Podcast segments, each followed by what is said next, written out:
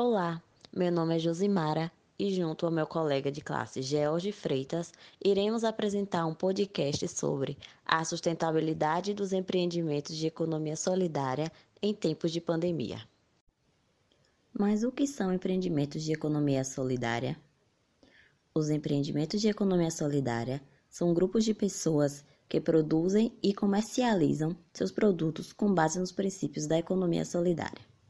Esta é uma forma autônoma de gerir os recursos humanos e naturais, de maneira que as desigualdades sociais sejam reduzidas a médio e longo prazo. E qual o conceito de sustentabilidade? A sustentabilidade consiste na ideia na capacidade de atender às necessidades do presente, sem comprometer a capacidade das gerações futuras de atenderem às suas próprias necessidades, segundo a ONU.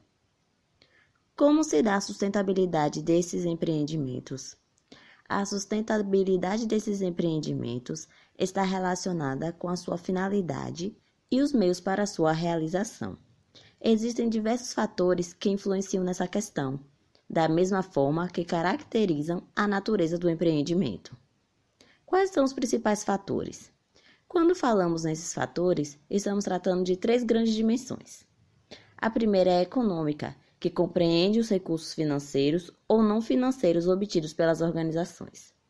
A segunda é a social, que, segundo Corágio, as relações sociais determinam as relações de trabalho. Nessa dimensão, visa apontar a natureza do vínculo, determinando se as relações têm caráter mais contratual, formal ou pessoal informal.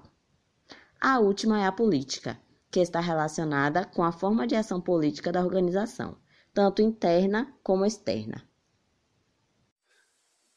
Olá pessoal, meu nome é Jorge Freitas, sou estudante do quarto semestre do curso de Tecnologia e Gestão de Cooperativas no IF Baiano, Campus Serrinha.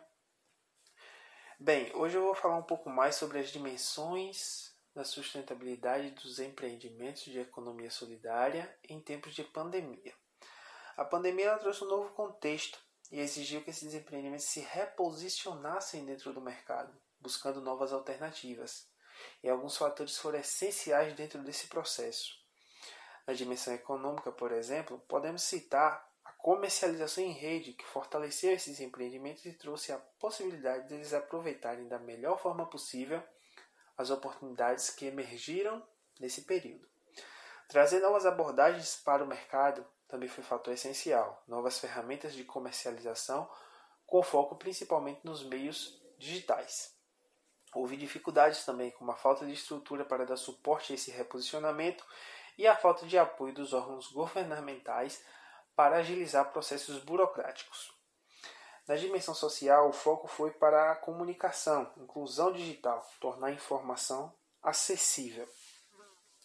Na dimensão política, um viés também na questão da comunicação, para dar suporte né, à tomada de decisões, que foi algo mais constante durante o período da pandemia. É, as parcerias com instituições públicas e privadas também foi um fator muito importante, que gerou impactos positivos tanto para o empreendimento quanto para a comunidade. Outro ponto importante também foi o fortalecimento das relações entre os empreendimentos de economia solidária.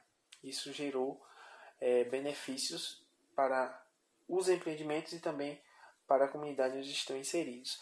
Quando a gente fala da sustentabilidade dos empreendimentos de economia solidária, estamos falando da interação entre essas dimensões e da interação do empreendimento com o meio ambiente onde ele está inserido. É, da mesma forma que essas dimensões interferem na natureza do, do empreendimento, elas também vão interferir na sua sustentabilidade.